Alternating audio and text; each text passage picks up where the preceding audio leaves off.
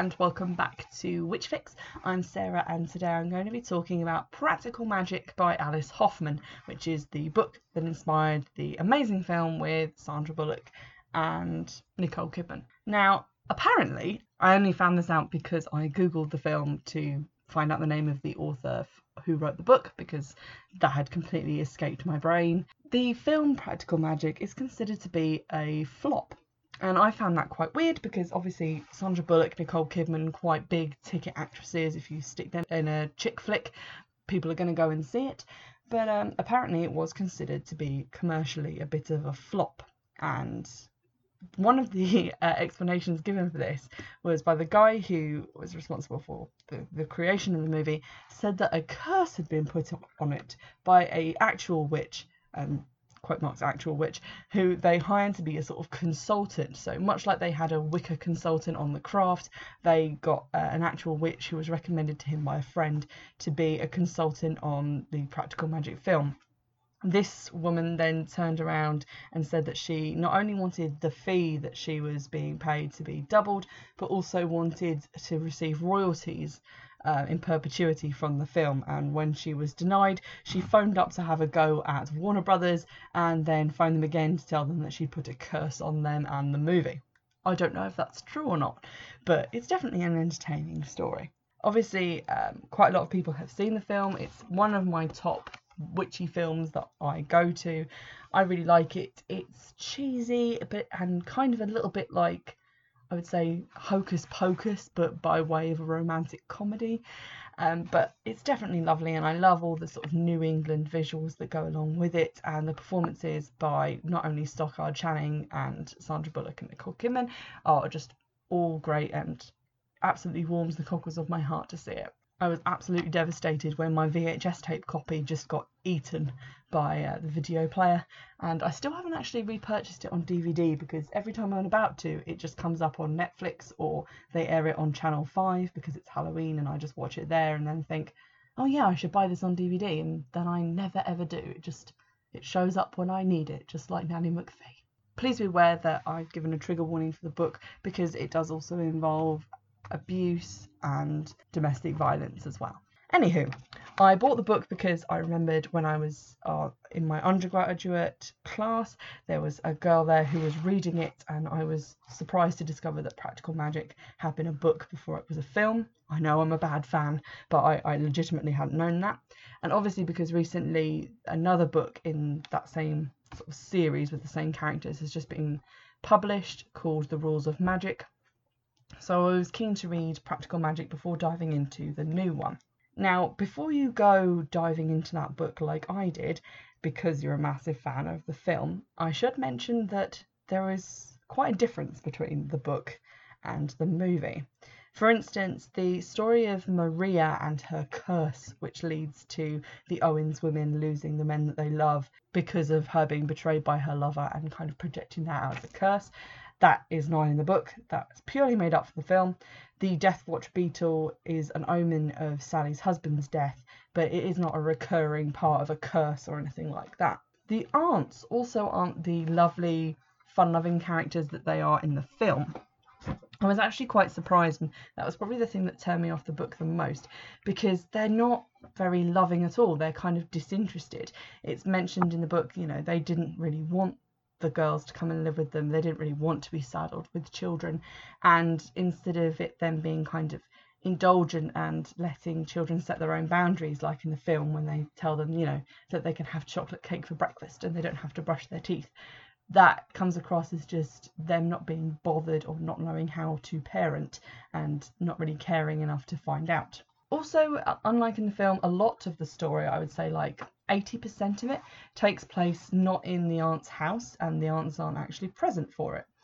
The um, bulk of the story takes place in Sally's house, which she moves into away from the aunts after her husband's death, and she's kind of estranged from the aunts, and so is her sister Gillian as well. They, they don't really talk to them, and the aunts only show up at the end. The daughters, uh, Sally's daughters, are also a lot older than they are in the film. They are 16 and 13 for most of the story. Obviously, they are younger in other bits of it, but they are definitely older than they are shown to be in the film. There's also no attempt to bring Jimmy back from the dead. Basically, what happens is he dies due to a build-up of herbal toxins in his blood uh, caused by Gillian kind of doping him with them. And uh, she shows up with his body and they bury it in the garden. And then from that body, his spirit does kind of rise and is seen.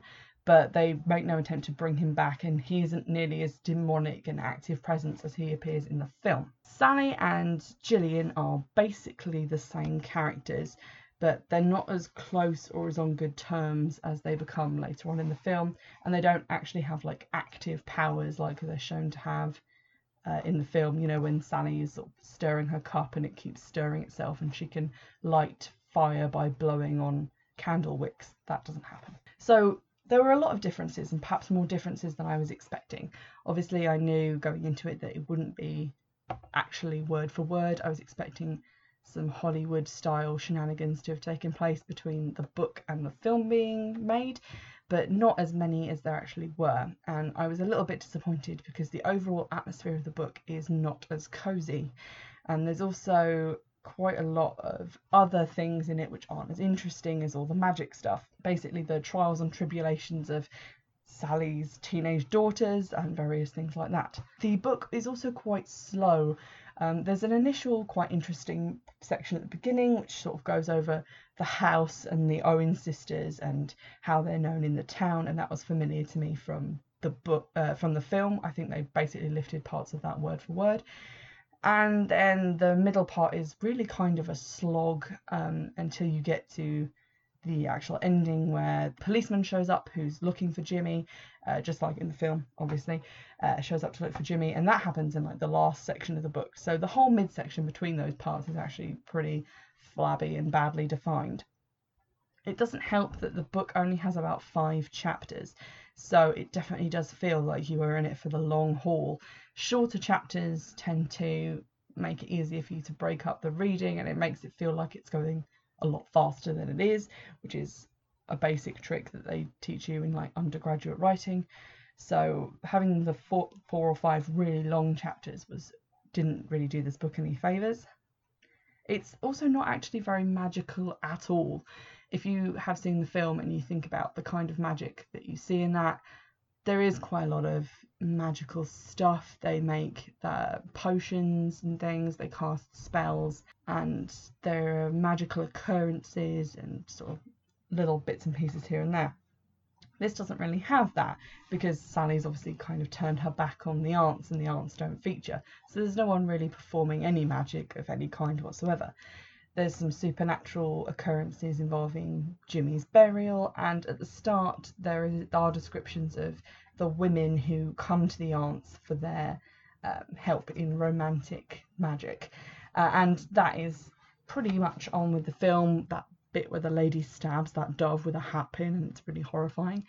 But that's taken even further in the book to the point where this woman has a man pursuing her because she's cast a spell on him with the aunts and he follows her everywhere. He doesn't even let her go to the bathroom by herself and she's actually like stopped talking. She just doesn't speak. She's basically mute. It's definitely very much darker that aspect than was portrayed in the film, but that is basically some of the only magic in the book. There are also some quite annoyingly literal metaphors, which I think I've bookmarked some if I can just find them quickly. So on page 122 says um, he's so overheated that the cuffs of his shirts are singed which I mean that's not happening, is it? It's it's metaphorical. So really, it should be things like uh, he's so overheated, she's surprised that the cuffs of his shirts aren't singed. But saying that they are actually singed is just odd, and it kind of wrong-footed me when the author kept doing that.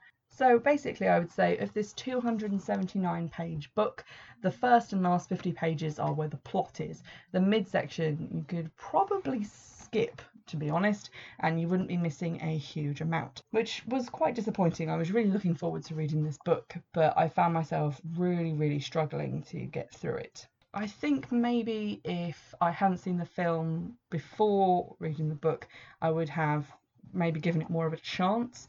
I think that's always the way when you've seen a film or TV show of something before you've read the book is that you've had it all so much quicker that the book seems like it's quite drawn out and lengthy when in actuality it's just because you've had it condensed down into like an hour and a half format. Having said that, I wasn't wild about the way that it was written is always kind of a sticking point because even if the plot is quite good and I enjoyed the plot of this because it's broadly quite similar to the plot of the film, even if you like the plot and if you don't like the way it's written, you're going to struggle to keep interested and keep engaged with the text. I do recommend it, especially if you haven't seen the film. Definitely read the book first because the film will still surprise you because it's obviously quite different in a lot of ways, although, as I said, the overarching plot is basically the same.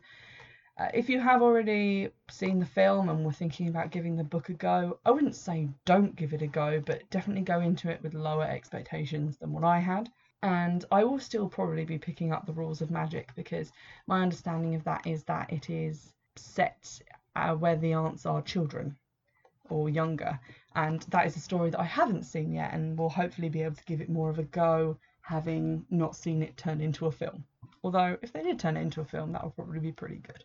I hope you've enjoyed this episode, and as usual, you can get in touch on Twitter at Witchfix, and you can get in touch via email, which is witchfixpodcast at gmail.com.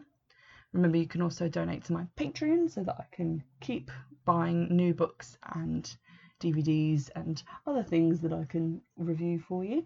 And there's a link to that in the description. You can also catch up with the podcast on YouTube. We have a YouTube channel now, and I might do a couple of actual videos involving reviews if there's enough interest in that. Just maybe reviews of some of the hauls that I get from supernatural shops, etc. In the meantime, I will see you in the next episode. Bye!